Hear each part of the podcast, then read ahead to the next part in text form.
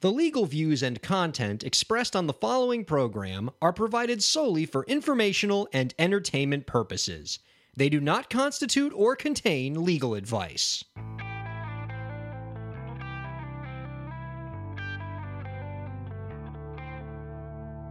How's it going, everybody? Welcome to the show. You are listening to the Break the Business Podcast. I'm Ryan Carella, and it is a pleasure having you here this week. I am joined by my co-host, Dave. How's it going, Dave? Hey, good to be here, buddy. Good to be here. Great to see you, man. Great to see you. Uh, uh, Meta- Metallica. Okay, so okay. Clearly we are not Ryan and Dave. Um, they are vacationing somewhere the in South the... South Pacific. They're in the South Pacific. They're in the Isle of... They're actually seeing the South Pacific in the South Pacific. Yes. Yeah. Yeah, they are They are in the Isle of Alola. They are playing Pokemon Sun and Moon together. You know shit about the South Pacific. Okay, so hi, and apologies in advance to new listeners. I am Elisa. I'm Evan. And we are musician and pop culture friends of the show. We have taken over the show for this week. We've taken over the show. We're kind of sorry.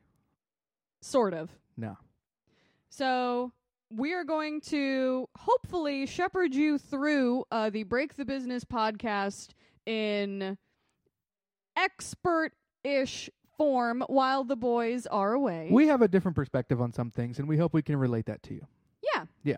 So why don't you relate yourselves to Ryan specifically at Twitter at Ryan K A I R. Yep. And Metal uh, Metal Dave is at Metal, Metal Dave eighty-five. I don't. I just call him Metal Dave. I've no, I'm not going to call That's him Dave anymore. That's his actual name. I That's think his legal name. Yeah, that He's is his lawyer. legal He name. legally changed his name. Legal also, facebook dot com slash break the business and breakthebusiness at gmail dot com. Please rate, review, and subscribe to the podcast on iTunes and SoundCloud.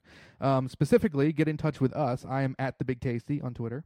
And I am at Elisa Rock Doc. That's E L I S A R O C K D O C. Also, you can catch us at twitch dot t v slash Elisa Rock Doc, which, if you don't know what that is, you should stick around for the next segment. Yes. So after we do our little happy fun discussion, on the next segment, entertainment lawyer Cassandra Spangler stops by to chat with Ryan about what sort of legal services D I Y musicians should seek to move their careers forward. Uh, she's cool. She's a New York-based attorney who represents hip-hop artists and producers, but she also happens to be an adjunct professor of business law at the Parsons School of Design at the New School. That, so that that's sounds really cool. Super informative. Actually, the best teachers, the best music teachers I ever had were like also lawyers. That makes a lot of sense. Yeah, yeah. Because they've had to deal with all the stuff. Some of the worst musicians I know are lawyers. Dig. Wow. Anyway, so the thing we wanted to talk about is uh, we're also, in addition to being musicians, lifelong musicians, we're also gamers. Yes. Um, and some of this is, if, if you're a gamer, you might be familiar with a, a service called Twitch. And if that's the case, then maybe this isn't news to you. But musicians, D I Y musicians, there is a, a delivery service that you are missing out on that has some very distinct advantages. Um, twitch dot t v was created for people to stream video games um, so other people could watch them play video games. And people do that in droves. Um, I think earlier today, because my job um, in the game industry currently involves watching a lot of Twitch. In fact, I am a new media manager at a studio, and so it is looking at Twitch and YouTube and all of these cool, awesome new ways of engaging with games nowadays. And today I was watching, and even even kind of things that aren't necessarily traditionally video games, there was a chess battle between grandmasters that had over six thousand people in the same room watching this chess grandmaster like championship. It was ridiculous. So that's cool. It's it's still a game. So like I see how Twitch has slowly branched out to like oh board games and stuff, which kind of makes sense. It's still on brand for them. But they're also opening themselves up to like all other manner of media. Yes. Like we spent the last hour watching um what's that guy's name? Justin Warner. Justin Warner is a chef. Justin Warner is a chef. So first, to back up, um, twitch dot t v has notoriously been about games, expanded to tabletop. They have a section of the site called Creative. And in the creative section, you have things like painting. You have folks that uh, create jewelry. Um, in fact, there is even uh, a channel that's kind of dedicated to Bob Ross and painting along with Bob you Ross. Just get which your is, Bob Ross on anytime. If- it's fantastic. People that create cosplay outfits.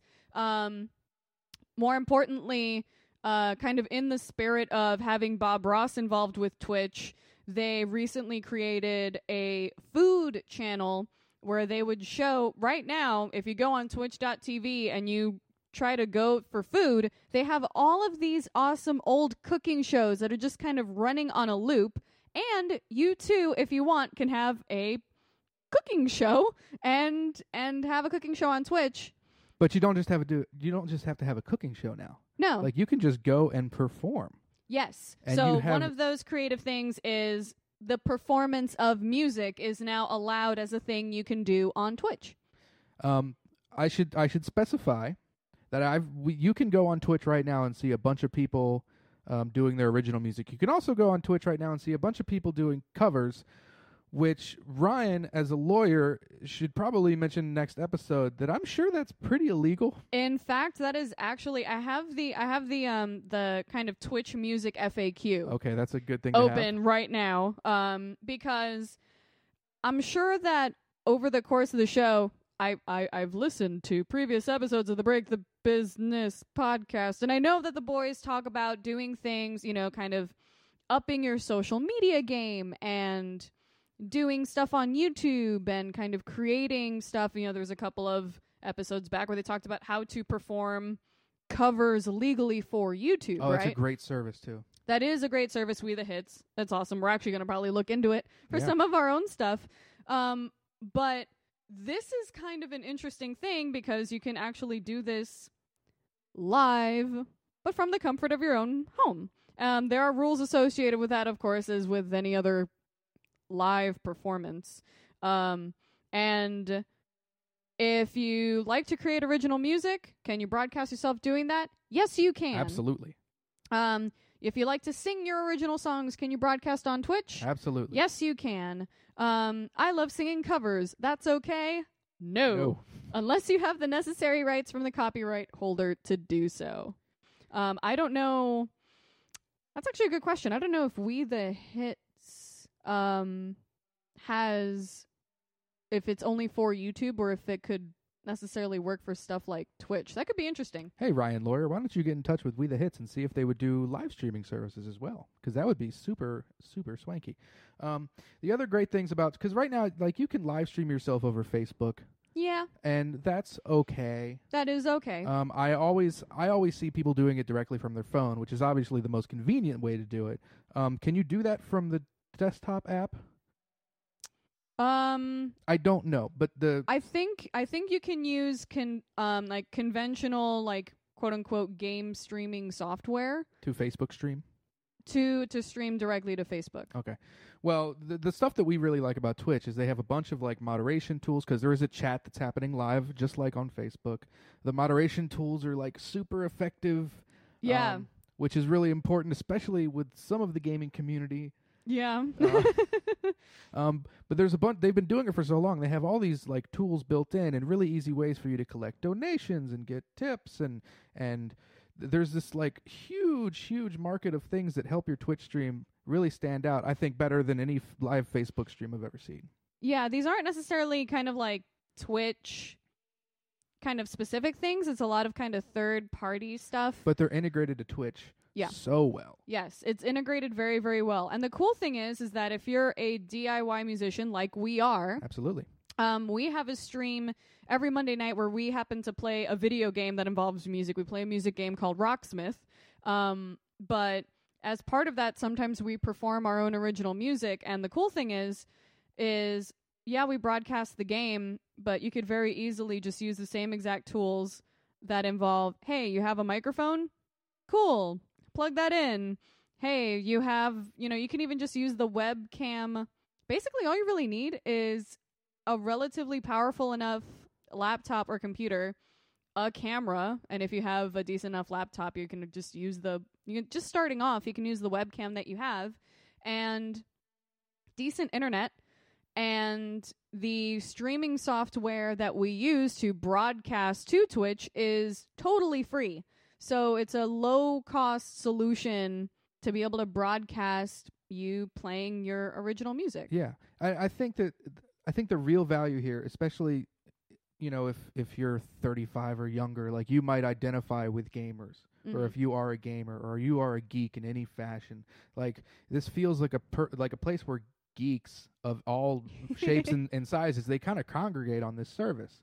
So when when we watch people on Twitch, like you you can see exactly who that person is, right? Yeah. It's not some like polished perfect thing that's like, you know, C N N or something. It's just like somebody in their living room and you can associate with that person. Like we were watching Justin Warner, the chef, and he's got Pokemon shit all over his kitchen. Yeah. And it's amazing. So like he he associates with that community. He's doing something creative that isn't directly associated to gaming, but he's into that, chat's into that, chat's into him, he's into cooking, now chat's into cooking.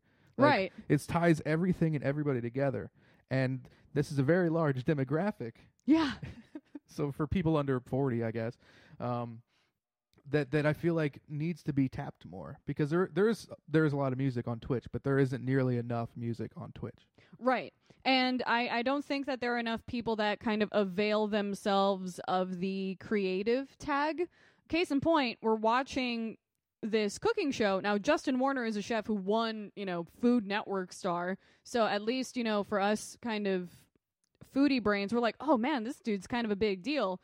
But to a lot of people that generally watch Twitch, he's just some dude cooking in a kitchen. And they're kind of like, why is this person on Twitch? I thought this site was a place to play video games. But they stick around. But they stick around. And they're like, whoa, I thought this is going to be really dumb, but this is actually really, really cool.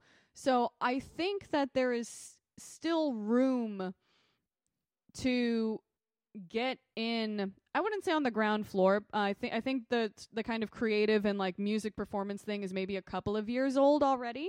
But, but it still isn't overutilized. It still isn't overutilized, and I would highly recommend, you know, creating a channel on Twitch, and you know it's it's all completely free.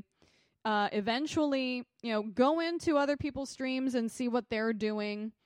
It's really relatively easy to use a lot of the streaming software. You can, you know, we, we don't use a lot of fancy stuff. Mostly what we use is we just have a little square on the bottom of our screen that has our Twitter, like Twitter handles on it. Um, You can kind of spruce up your profile page so you can have links directly to wherever your music actually lives online. Mm-hmm. It's really easy to pick up. And I think there's something to the idea of having that live experience. Of course, keep doing stuff on YouTube. And then the cool thing is about Twitch is that once you're done, you can download your videos and then you can also post that on your YouTube page. And YouTube's really cool because I like the, the you know, the permanence of it. It's there forever and it's and it's easy and it's free to get to and all yeah. that stuff. But there's something super amazing about seeing something happen live. You know? Yes. I think that's the real value in this. Mm-hmm. I agree. And it's th- think about this. You're hustling. You're trying to get gigs. Right? It's entirely possible, and we've experienced this all the time. I've experienced it a whole bunch of times where I'll be trying to get gigs and I don't have any coming up and I have writer's block and uh, well's kind of running dry. But the cool thing is, is that I could just go on Twitch and that's a gig. And yeah. you can, you can break out any cobwebs. You can test out new material before you take it to the club or something. You can songwrite in real time. In fact, this isn't necessarily music, but um, a a game journalist that I highly respect actually uses the Twitch creative section to write his reviews, and you can watch him write a game review and edit it and cobble it together in real time. So if anything, that's a really cool way to see other people's process even. Oh, wow. Cool, huh? I wonder if that breaks his uh, his review embargo by showing the That's a That's a different... Qu- hey, Ryan, hmm. lawyer. I wonder if that's breaking embargo. Well, probably not, um, because I think this particular review was late because it, whatever. Game journalism drama, people, is a thing that exists. But I highly recommend doing this Twitch thing because a, like, a lot of people are doing it, but not so many people are doing it. Um, don't get discouraged if you don't see a lot of people come to you right away.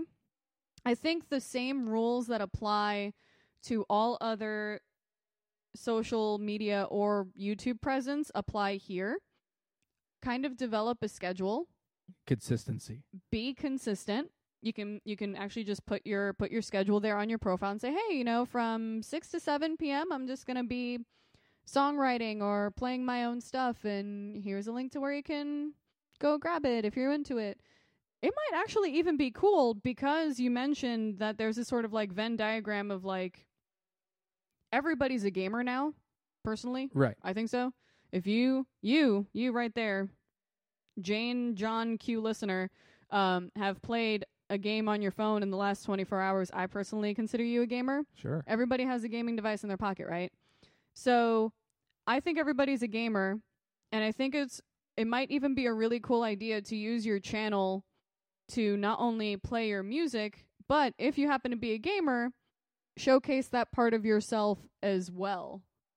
And it's kind of like a whole kind of complete package that Come you can do. Come for the do. game, stay for the personality.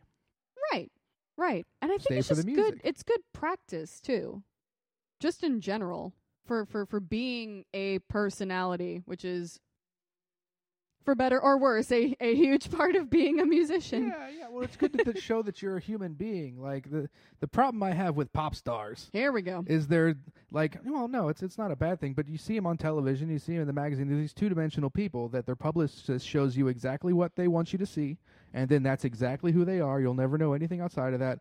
Certain people are, like, way more open on Twitter, and yeah. you can tell that it's actually them tweeting, right? Um, but a lot of, like, super famous pop stars are just...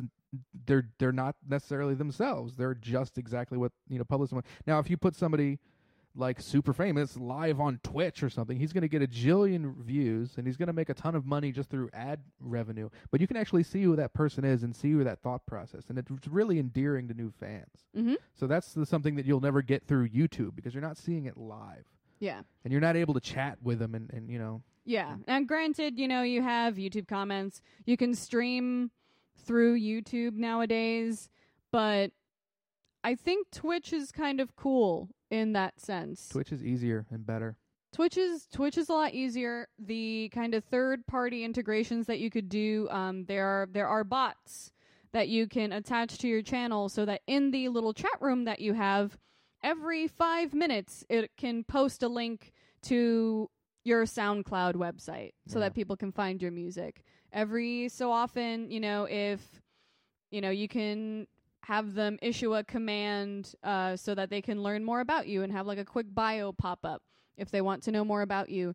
Um, you can set up donations uh, via PayPal, uh, via tip jar.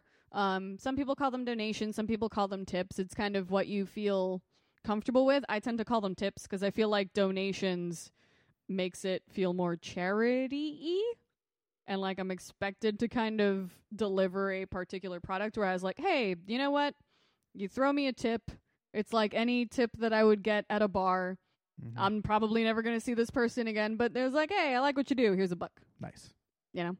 And you can set all that stuff up, and it's relatively easy. There's all sorts of YouTube videos that show off how to set this stuff up. But I think at the very least, it's a really cool way for you to practice um, practice your kind of authentic but also stage self and kind of work through that um, in a in a cool way. It's it's kind of the perfect hybrid of having the the comforts of home um, but also the pressure of having a gig, in a sense, because you are live. So it's that perfect kind of hybrid of, I'm live, I'm performing right now, but... It's on my own terms. It's on my own terms. I can do this when I want, when I feel inspired. I can stop it when I want. Um, so, yeah, I don't know. It's it's a really cool way to express yourself. The other real upside that I like is, you know, if you're a new band and you're hustling to get gigs and you got a really good product, but it's hard to get out there in front of the people, like, you need to go to your local bars and develop your local scene and have, and have the people around you like you and hopefully sell them some T-shirts and stuff, which you can do, obviously, online.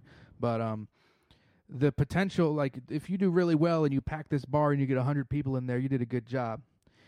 How many people can you pack into a Twitch chat room? How many computers are there in the world? You know what I mean? Yeah. Like, the sky's the limit. Yeah. At that point, if you're making, like, enough money... I've seen money upwards of... I mean, you know, and obviously this is for, like, huge games like League of Legends and stuff, but, you know, there's upwards of tens of thousands of people that could be watching something at once. Yeah, so I don't care how big that bar is. You can get a larger audience yeah. online, especially the new generation. Yeah, especially, that's true. Especially people that, you know, would happily sit through a sixty-second commercial before the stream actually starts, but can't really shell out thirty-five dollars for a concert ticket. That's also an excellent point. So you could supplement your tour through online shows. Yep. Twitch has mobile integration. Like, it's very, very easy for people to be able to watch you on the go, which is great. This is almost too much of a P S A. I feel like we're just pushing Twitch.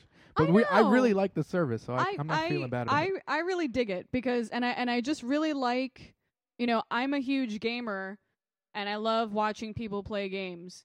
I think some of the coolest stuff that people do is on the creative channel, because I think there's still that level of experimentation right. there still going on. Like, oh, wow, I can paint something, and people will watch me paint something. Or um, I watched somebody create cosplay or crochet something, and that's something that you can... do and support. Um, so that's that's really cool. Um, you know, if you if you have any questions for us on how to use Twitch and how we use Twitch, definitely let us know and hit us up. Like but, and subscribe, twitch.tv slash Elisa Rock Doc. Oh, well, thank you very much. And as a side note, because, of course, one of the big things about the D I Y musician is at some point you're going to have to make some money, right? So if you can kind of apply those same, you know, however many episodes of this podcast there have been. So many. So many. If you can apply all of Ryan and Dave's tips. Mainly Ryan. on that Dave. hustle. Kidding, kidding. If you can apply all of their tips on that hustle and apply it to Twitch, um, if you have, say, like five hundred people in a chat room on a consistent average basis, then you can unlock things like uh, having people subscribe to your channel on a monthly basis. So, oh, you know... Th- Somebody can pay five bucks a month. It's almost like the equivalent of like a Patreon or something. Um, you can also get a share of the ad revenue for ads that play before.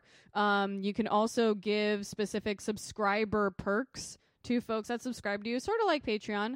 But even without that, you can still have the option to take donations via PayPal. So I think it's it's a really cool and interesting way. And if for whatever reason you're not entirely... comfortable with it or whatever, it's it's almost like all the more reason to give it a shot. Yeah, totally. And I honestly I've I've watched streams where people just keep throwing money yeah. throwing money at the host, and whether they have money to throw or not, the people are throwing money at the host, where those same people might be too uncomfortable to come up to you at a gig and like, "Hey man, you're really great. Here's a couple bucks," or "Let me buy your C D." Like, and Pe- who carries are... cash anymore for that anyway? Yeah, exactly. Well, make sure you get the Square thing and uh, or get yeah, Venmo. Right. okay, okay. Th- this segment has gone on long enough. Uh, please stick around. Next segment, we have Ryan talking to Cassandra Spangler. It's going to be fantastic. Don't go nowhere. Be right back. Ryan here from the podcast. Shameless plug time. My new book, Break the Business, Declaring Your Independence and Achieving True Success in the Music Industry, is now available in paperback and an ebook. The book talks about how you can be your own boss in your music career and take control of your content creation, promotion, distribution, and fundraising. Get your copy on Amazon by searching Break the Business. It's a nice read for musicians and the people who love them. That's Break the Business, Declaring Your Independence and Achieving True Success in the Music Industry. Thanks very much for your support.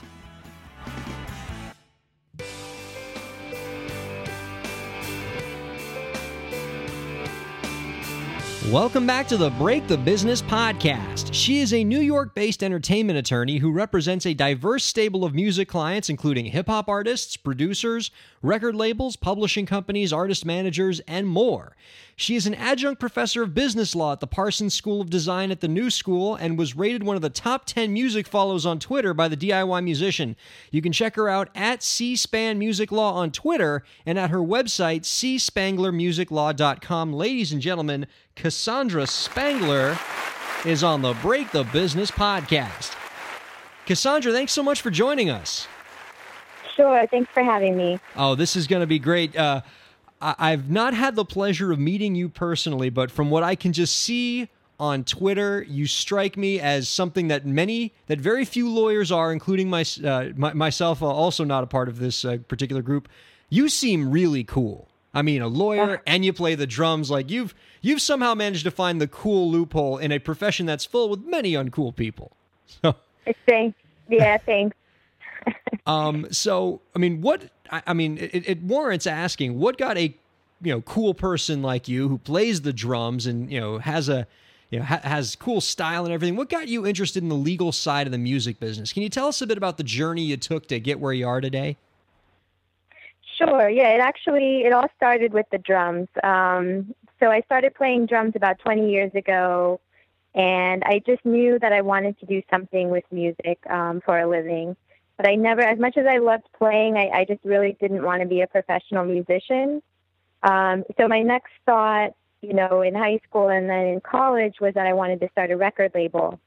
Um, but around that same time is when Napster happened and, you know, the whole music industry business model kind of crumbled and was getting rebuilt and still to this day is, to some extent, getting rebuilt. Um, but I think one of the fallouts from that was that record labels took on a very different role than they had previously had within the industry. Um, so I started thinking, you know, what what other aspect of the industry is there and is going to stay there? Um, and that's what led me into the legal side of it, you know, because with labels decreasing in importance and playing a lesser role, and artists taking on so much more of it themselves, you know, I figured that they would need attorneys um, now more than ever. Um, so that's kind of what I did, and and that's what I've been doing since.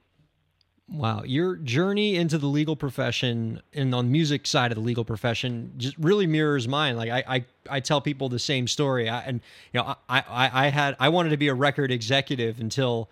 You know, I saw what the record industry was becoming, and eventually when I saw what the record industry was sort of doing to creators and, uh, you know, yeah. got got me on the side of the artist, much like you are, um, and which is, you know, it, it it's always good to have another great advocate for creators out there. And uh, you certainly do a lot to help out creators. And one thing that I thought was interesting was your Twitter bio actually says that you listen to every demo and mixtape that's sent to you. Is that really true? That's, that seems crazy. It is, although I, I think the caveat that I would add there is that I don't necessarily listen to the whole thing. So it kind of, it has to draw me in. You know, I always tell people when you're sending stuff out, whether it's to me or to anyone else, you have to draw the listener in within, I would say, the first, you know, ten, fifteen seconds. Um, because if they hear it and they're not impressed or they're not interested, they're just going to shut it off. Um, so... You know, I do listen. Um, if I make it past the first fifteen seconds, then usually I'll keep listening. Um, but that's one piece of advice that I always give people. And I think one important thing to do is to make sure that the production quality of what you're sending out um, is good and, and is professional. And nowadays, you know, you can do so much of it um, with home equipment. So it doesn't have to cost a lot of money. It's just a matter of making sure that you know, or that you hire someone who knows how to do the production side of it and making sure that what you're sending out is really professional and really good quality so that when you do have someone listening to it, um, you can kind of reel them in and they'll, they'll listen to the whole thing that you sent and then hopefully want to hear more. Oh, yeah. There's something to be said for making the choice easy for the people, making things easy for the people who uh, are in a position to help you move your career forward. Uh, you know, don't make them work too hard. You know, give them a nice, solid quality recording. And I think that's just as true on the creative side as it is on the business side. On this show, we often talk about how important it is for indie artists to get their legal house in order, to set themselves up for success, get all their business affairs, legal affairs in order. And so put yourself in the shoes of a, uh, a musician who's earning some money and has created a, you know, has a catalog of music for themselves. What are some of the legal services that they should look into getting? Sure. Yeah. One thing I always recommend um, for any artist that is looking to do it as a business is that they set up an L L C or a corporation um, as one of the first steps, because um, well, for a few reasons. One, you know, it gives them that limited liability so that if for any reason they do get sued, you know, as long as they're keeping everything separate the way that they should, um, their personal assets will be protected, which is also important. You know, if it's an artist who has a day job in a different field, you want to make sure that those assets are kept separate. Um, so starting an L L C or a corporation, that's always something I recommend. Along with that, you know, registering all of your copyrights um, and registering your trademarks. You know, nowadays, so much of it is about branding, um, and it's almost, you know, more important that the artist be a brand even than the music that they're putting out. And so you don't want to put all of this time and money and effort into building your brand only to find out that someone else is using the same name or someone else is trying to capitalize off of the brand that you've spent all this time and money building. Um, so registering your trademark can help you to do that. Um, also registering with ASCAP or B M I or C SAC, and also registering with Sound Exchange, um, because that can be a good source of passive income. If you're an artist or if you're a songwriter, um, you know, once the song is done and it's released, if it's getting played, if it's getting streamed, you know, you'll be getting those royalties, could be for years into the future. Uh, but if you don't register, you know, that money's just sitting there and it's not going to be collected. Um, and then, you know, one of the most important things is making sure that all of your contracts are in order. So anyone that you're working with, um, whether it's another artist, whether it's a producer, an engineer, or even, you know, someone who's designing a logo for you, someone who's um, doing videography for you, making sure that you have contracts with everyone um, so that it's clear who owns what and what income is going to who, what percentage is going to who, and um, just making sure that all of that's in place really even before things are being released. Oh, of course. And so now put it on the other side now for the artist who doesn't have their legal house in order um, and leaves themselves vulnerable to uh, pitfalls. Um, can you identify some of the pitfall, legal pitfalls that you have seen musicians fall into before? Sure. Yeah, I think I think um, going back to the contract issue, that's one of the biggest things um, that I've seen. You know, people are maybe working with producers or working with other artists, and they don't put things in writing. And the excuse is, you know, it's my friend. This is a person that I grew up living next door to. We don't need to have it in writing. And, you know, I always tell people everything's friendly now, but if something becomes a hit and suddenly there's a lot of money on the table, that can change very quickly. Um, and uh, often, you know, if you're collaborating with someone, if you don't put it in writing, then it's kind of by default fifty-fifty, and it might be someone who played a small role, or there was some kind of verbal understanding that they would only be getting a small piece of it. But if you don't have that in writing, these people might come back later on and, you know, try to take more than what you had agreed to give them. Um, and it's always easier to get things in writing and get things signed, I've found, ahead of time. You know, if something's done and it's ready to go, and then you have to go track down people to get signatures and things, that's always more difficult. So, you know, a lot of artists fall into that trap of not having all the contracts that yeah. they need. Yeah. Um, and something that I've seen, you know, in particular with hip hop is you have a lot of producers who are selling or leasing beats online, which is great. You know, they set up their own website or they use a third party website, but they don't, the terms aren't clear. So you might have an artist who says, well, I have an exclusive license to this beat. Um, and you have to ask them, well, what exactly were the terms? Um, because a lot of producers aren't taking the time to hire an attorney to draft the terms for them. And so they're just cutting and pasting from other people's websites. And a lot of times there's holes in there or things aren't what they were intended to be. Um, so I would say, on, you know, in that situation, both from the producer's perspective, you know, take the time to hire an attorney to make the terms of your website for the different licenses that you're offering. And if you're an artist who's purchasing beats online, make sure that you, you know, that the terms are very clear and that you're both on the same page about what the scope of the license is. Yeah. I particularly enjoyed hearing the, the word that you use with respect to having contracts up front, which is it makes things easier, which is always the opposite of what people will always say for the reasons why they don't want to get into a contract. Oh, why do we want to, why do we want to have a contract? It's just going to make things complicated. And what you've identified is that, no, it's just the opposite. Contracts make things easier. It gives everybody the set of rules by which the game is going to be played. And so, you know, nobody's going to go into it thinking it's going to go differently. And, you know, and everybody will have the same understanding of how things work. Um, I think, I think that, that nails it. And so you have talked about the importance of finding an entertainment lawyer to help you put, you know, put these things together, to help you get the right terms and conditions for your, for your beats on your website, or, you know, you know, getting a good contract together, or helping you get uh, trademarks registered. What tips can you offer on helping an artist find a good entertainment lawyer? Uh, what sort of background should they look for, and what questions should they be asking a, a lawyer who purports to be an entertainment lawyer to make sure it's the right person for them? Yeah, I would say, you know, make sure that your vision is kind of on the same page. Um, I mean, I always ask clients, you know, what their vision is for their music, and then whatever that might be, I'll do what I can to try to help them get there. But, you know, that being said, there's, you know, everyone has sort of their own approach to it. And so there's some people um, like myself, and it sounds like you as well, who kind of advocate for artists trying to stay independent um, where they can, and to try to keep control of things, and, you know, make sure that the money's coming into them rather than most of it going to a label. Um, but then there's other attorneys who have other views on that, and, you know, kind of out there trying to get the best deal, the most money up front that they can. And so I think as an artist, you need to be honest with yourself about what you're looking for, and, you know, whether you do just want that big check up front, or whether you want to put the time into trying to do it yourself and keeping more control that way.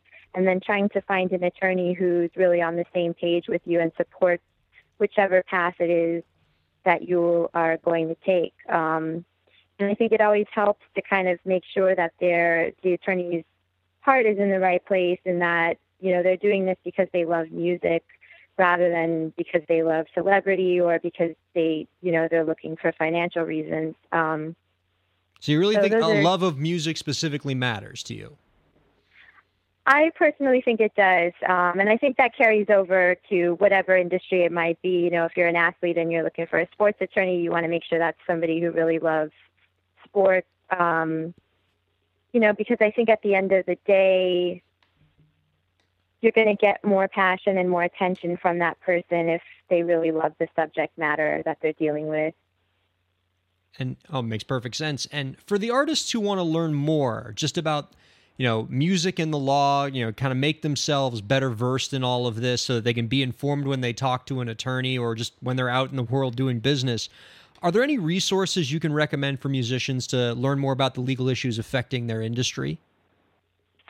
Sure. Yeah, I always recommend um, every artist to purchase Passman's book, Everything You Need to Know About the Music Industry. Um, Love it. I, yeah, it's, I mean, it's like the Bible. I just recently myself bought the most recent version because I realized mine was terribly out of date. Um, but, you know, he is good about updating it uh, because things change so quickly. But it really, you know, it covers just about everything, and it puts it in terms that are easy to understand and easy to read. Um, so I always recommend that. And then, you know, as far as keeping current on things that are going on, legal issues that are going on, um, Billboard .biz is a great site. Also, the Hollywood Reporter, E S Q blog. Um, you know, if you want to keep up on legal developments or lawsuits that are happening that might affect, you know, the law that applies to whatever you're doing. Um, so those are some resources, you know, that I always recommend artists check out. All great resources. Uh, they're all they're they're all uh, you know, bookmarks on uh, on my own uh, uh, computer. Uh, uh, you know, Eric Gardner is uh, he's a, he's a regular read for me on T H R E S Q. Uh, are there any uh, final tips? And it doesn't even have to be in the legal world, because I know that, you know, you've, you you must have so much experience just in all facets of the music industry. Are there any other tips that you'd wish to impart on the musician listeners out there to just help them move their careers forward? Yeah, I would say, you know, make sure you establish a good team. Um, and I think, you know, the members on the team, you need a good manager, a good attorney, um, a good publicist, um, maybe an agent, depending what level you're at, um, and then also a, either a business manager or an accountant. Um, and I think, you know, you shouldn't focus on any one player on the team over the others, because, you know, you can put all of the time and money into doing the contracts, but if you don't have a good P R person to help you promote the project, um, you know, and, and vice versa. Um, so, you know, especially nowadays, if you are doing it yourself and you are releasing it yourself, a lot of these roles record labels used to do for you to a large extent. Um, and so now it's important to, you know, focus on those yourself, and to make sure that the people you're hiring to do it for you, again, have the same vision, and also are people that you can trust. Um, and people that are going to be, you know, working hard and, and are on the same page as you. Right on. The the notion of the D I Y musician is very much a misleading moniker, isn't it? It is. Yeah, because really you take on business roles and you take on legal roles and, you know, or at least overseeing um, each of those departments in your own kind of career, so to speak. Yeah, no, it's it, it's less uh, doing it yourself and more of just being at the top of the pyramid and, you know, commanding others to help you move uh, move your career forward. Uh, for those who want to keep the conversation going with you, Cassandra, um, how can people find out more about you? Uh, social media, websites, anything we haven't mentioned? Um, so my website, again, you mentioned at the beginning, but it's c spangler music law dot com. Um, all my contact info is on there. I'm on Twitter, C-SPAN Music Law, um, and also on Facebook, facebook.com slash music attorney. So, um, man, you, know, you, you got the, you, you, you, you, you, uh, you reserved music attorney. That was pretty solid. you, yeah. You must have gotten in there early. It was, it was available when I got it. Nice. Um, that's great. Uh, Counselor, it has been a pleasure. Thank you so much for joining us. I uh, would love to have you on again real soon. Thanks for having me. All right. We'll be right back on the Break the Business Podcast. Friend of the show, John Ratzenberger here with Ryan Carella, author of Break the Business, Declaring Your Independence and Achieving True Success in the Music Industry, available on Amazon dot com. Ryan, tell the folks a little bit about the book. Well, the book's about empowering well, artists. Well, that's fascinating, Ryan, but it's only a fifteen-second commercial. Thanks.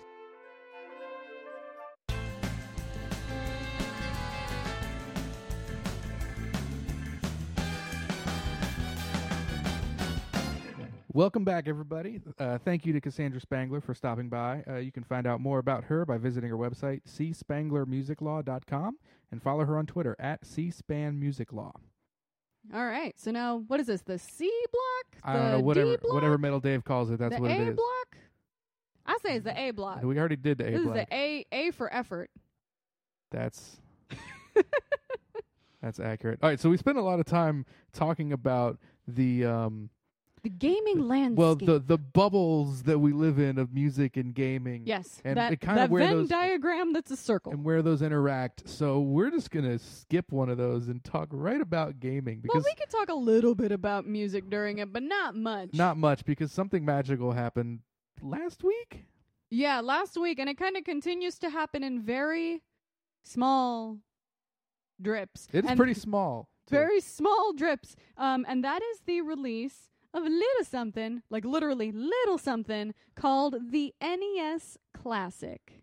So Nintendo put out a new old console. A new old console. It is the size of like the palm of it's it could fit in the palm of your hand. And it looks exactly like a Nintendo Entertainment System, also known as the N E S, from like nineteen eighty-five. Looks yeah. exactly like it, but in like a shrinky-dink style. It's super small. And it packs thirty games. It comes with a with a controller, like the exact same controller. If you had an N E S back in the day and You are feeling all of the nostalgia. This is the new hotness this year in terms of presents. Ooh. So I'm I'm tempted. Go on. Because, okay, so we still own our original N E S. I'm looking at it right now. And looking we, at all the games we got. We have a lot of the games. You have more more games than I do, obviously. But um, yeah. uh, th- that thing sitting in our entertainment center is just as finicky as a thirty-year-old console should be. Right. Right. You so have to kind of like blow into the cartridges. And you tug on it, and, and you get your, you know, you get your Grolier encyclopedia C D and wedge it against the top of the thing, and you can't use any other disc because that Ooh. one's the perfect. Hi- like, there's a hundred. You have to make ways. sure that like the moon phase is just right before you turn it on. And you don't kick it, but you kick the Xbox next to it, and like it all turns on because it's like, yeah, kick that Xbox, and now I work. Yeah, if you if you just kind of breathe wrong. The real reason that I like this new smaller one is it's H D M I out to your oh, giant well, T V, well, yeah, which true. does present a problem for games like Punch Out. How so? Because there is a certain amount of latency converting this signal to a digital signal to the television. Look at you, fancy. Well, it's an issue because uh, games like beating uh, Mike Tyson in Super Punch Out, I forget what they actually call him. Oh, oh, what was his name? He's Mike Mister Tyson. Uh, Mister Dream, Mister Dream, I think, thank you. Because um, licensing. It it's it's it's you have to be pretty pixel fucking perfect on it. Oh, I just ruined your well, Ryan, you're explicit again. Um, you have to be pretty pixel perfect to like really get him. So it's hard to do on a T V with any kind of latency. So that's the only real complaint that I've seen about this. But the fact that it's super small, the fact that th- there's nostalgia built into it, the fact that it comes with thirty games. I know they're Nintendo games. A lot of them are twenty-five years old, but for two dollars a piece, yeah, it's, it's, it's sixty pretty, bucks. It's a pretty good bargain. Not sixty bucks is the price for a major, you know, quote unquote triple A major blockbuster game nowadays. You pay sixty bucks and you get to relive, you know, what a lot of people would consider their childhoods. Yeah.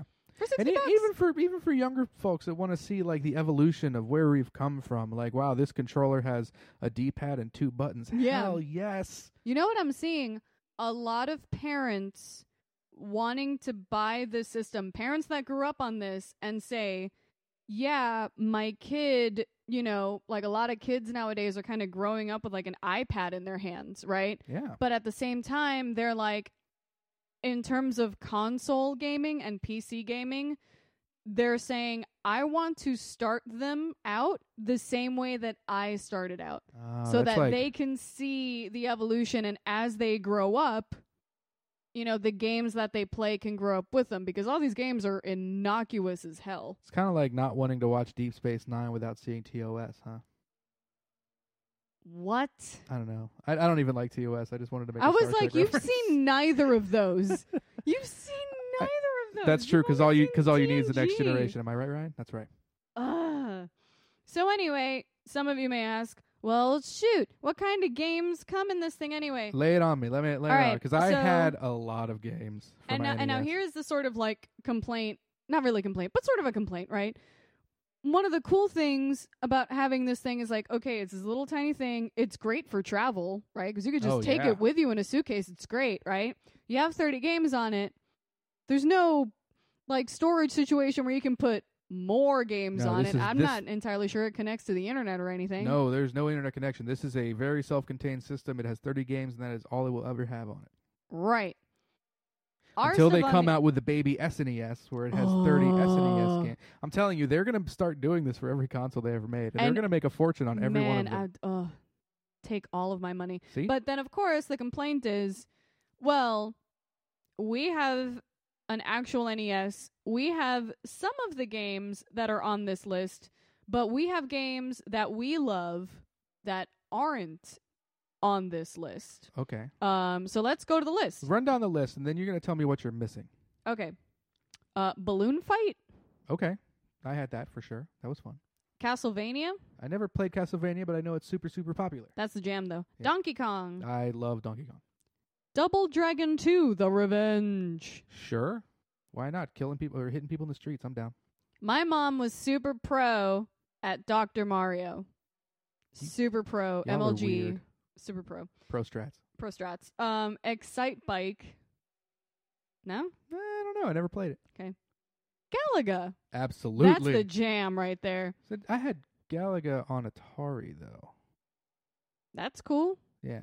But it was I, I it's it's good to see that it came to this. Hi, concept. I'm Evan. I'm way more retro. Well, I don't own an Atari anymore, so it's kind of nice to see it in some other format. I'm sure you could play Galaga. I'm sure there's a Galaga app. Never mind. If there is a C D bar within a ten mile radius, you can play Galaga. You can play Galaga.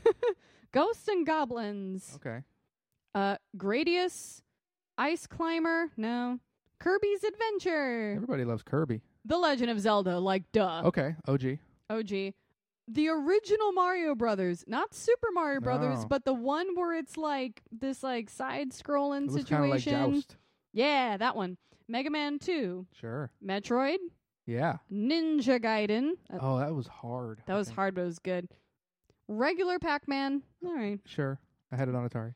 Super C. I don't think I've ever heard of that one. Nope. The trilogy, Super Mario Brothers, Super Mario Brothers two, which is kind of cool. That was... That they included that one. I love Super Mario two. Good for you. I'm the only one. Hell yeah. No, man. That's of all good. the, like, the first... Of all the Mario games, I've beaten that one the most. Easily ten times. That's legit. Yeah. Uh, and Super Mario Brothers three. And then, of course, the bane of my brother's existence, uh, Zelda Two, The Adventure of Link. Although... I will highly recommend Zelda Two, The Adventure of Link because of the soundtrack. Ooh. I think it was one of my first introductions. Tying it back into, tying it back into music, huh? Well, yeah, tying it back into music. That was one of, I think, my first introductions to, like, reharm, I okay. guess. So like you're talking concept? about, like, you have a melody that you're really used to listening to, and then they start changing the chords underneath it.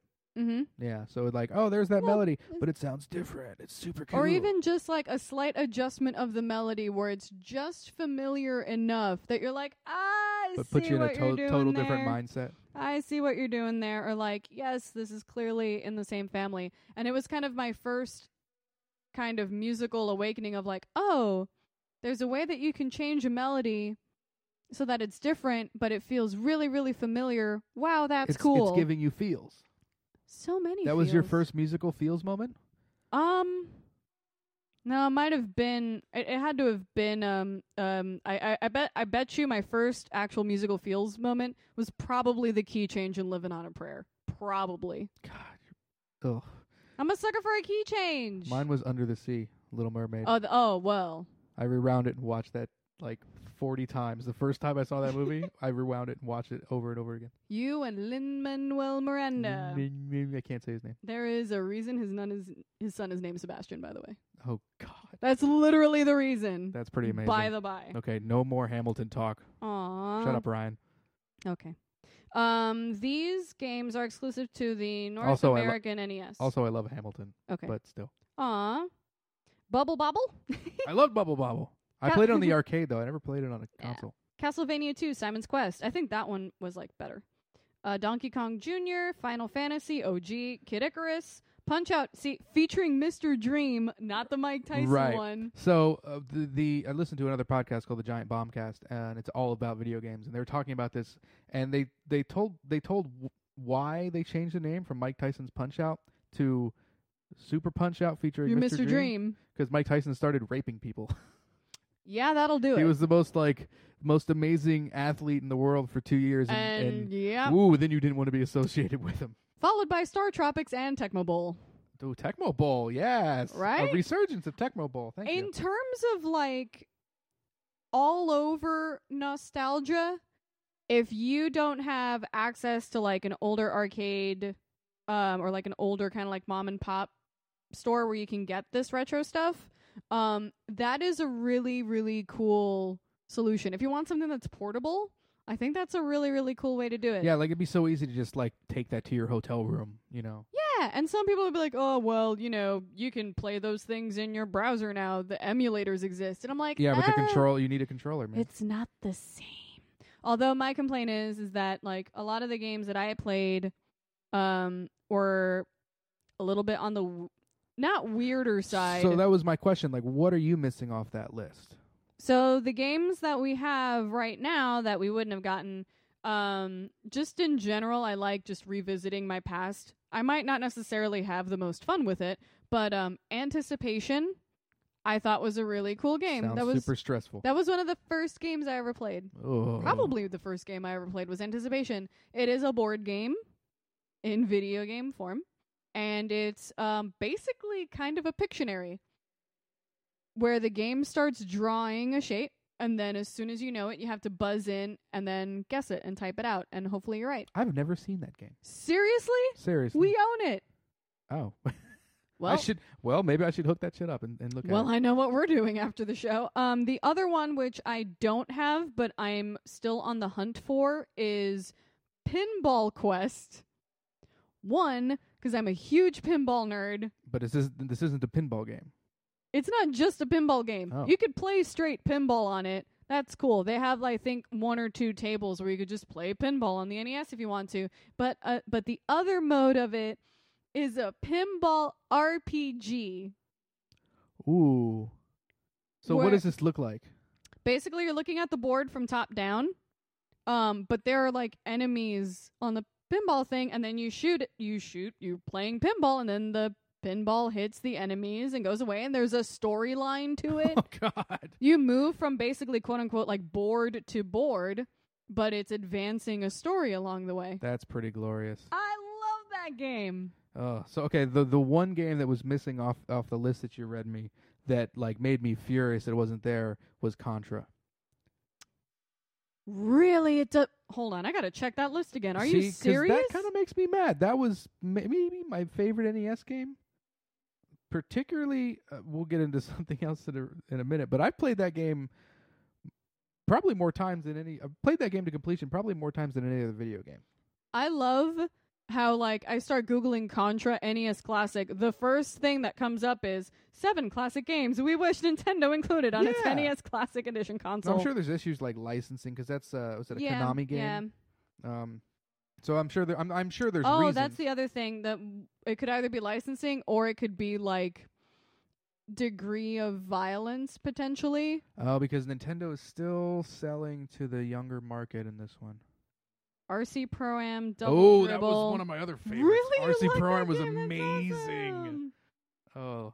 And Duck Hunt. But but Duck Hunt, then you introduced the extra peripheral. Well, yeah, but Duck Hunt does not work on a non-C R T television. That's right. Yes, because we learned that the hard way because we have the gun. We have the N E S hooked up to the L E D T V, L C D, whatever flat T V we have. Yeah. And it does not work at all. Yeah, we've tried. Doesn't yeah. work. So... Anyway, Contra. But the, the bigger issue I have, the only other real issue I have uh, with this little N E S Classic thing is there's no way to jam a Game Genie into that bitch. Yo! That was... I say I beat Contra probably more than any other video game mm. because I had the Game Genie hooked up to it. Up, up, down, down, left, right, A B A, start! Like you, that, I, you didn't even need the Game Genie for that. Oh, I had the book. We still have the book here, don't we? Yeah, we own we a Game Genie. Yeah, so... We own a Game Genie. Okay. We own a Game Genie... Because sometimes the cartridge doesn't work by itself, but sometimes when it's plugged into a Game Genie, sometimes that works. So that's your excuse? Sure. And if it's plugged in, you might as well enter a few codes on the first screen, right? So, so. Ryan is my bestest friend in the whole wide world. Um, he probably remembers this, and he's going to listen to the episode and go, what? I had a C R T T V in my bedroom, and there was one time where the only way that I could get... Um, the N E S to work in my room was to have the Game Genie plugged in, and I played. Uh, I think it was. I think him and I tried to do like a joint playthrough of like Super Mario three together, but I think the way that the Game Genie worked was maybe we couldn't take. It was like we couldn't take damage or something, but there was we. I basically made it impossible for me to be able to save our progress. Nice. So the only way was to leave the N E S running and just turn the T V off when Ooh. we wanted to stop playing. That's how I beat Zelda. Because I, I could never take damage, so you couldn't save, continue. Um, so you just had to leave it on. Yeah. That's how I did my Zelda run through too. Yeah, that's that's, that's how that's how lazy millennials these days play Zelda. See, and you don't have you don't any know. of that joy. With the new Nintendo N E S Classic. No. But there is a lot of joy to be had. There is a lot of joy to be had. And if you're the kind of person that doesn't have access to, you know, to be able to purchase all these games, you know, try to hunt down. Like, like think about this. You know, you're like, hey, I'm feeling nostalgic. do I A, try to get a thirty-year-old console that may or may not work, plus a bunch of games and try to hunt all those down, or try to get an N E S Classic, which, which by is the way, proving to be just as impossible. This is the next Tickle Me Elmo, it looks like. We are not dating ourselves with that reference. No, not at all. Nope. No. So Nintendo just screwed up and didn't make enough, or you think they're just... Uh, I don't know what their deal is. They do that with every console release. They just limit supply to... Uh, to uh, show a, a forced demand. I mean, I there's high demand for it because people love nostalgia. So. I was in my, I work, I work for a video game developer. We were in the office the, like the moment that the console dropped on Amazon, and I was literally playing Eye of the Tiger on my phone for my friend and like getting like super like Burgess Meredith on this guy and like cheering him on as he like refreshed the Amazon page with abandon and could not get it to work because everybody and their mother had it. I think it sold out in less than ten minutes on Amazon. Wow. Less than ten minutes. Um, and, you know, ke- kept running into site issues. Later on, I think later this week, it was on Wednesday, another coworker of mine said, well, Walmart, the Walmart site, I don't know how often they're doing this, but I think they're doing this relatively frequently, hopefully until the holidays, because, gosh, that would suck if they didn't. Um, but, like, at, you know, four p.m. our time, they were going to have some stock on the oh, on God. the Walmart website. So he hauled ass out of a meeting so he could be at his computer when that happened, and gone. Gone.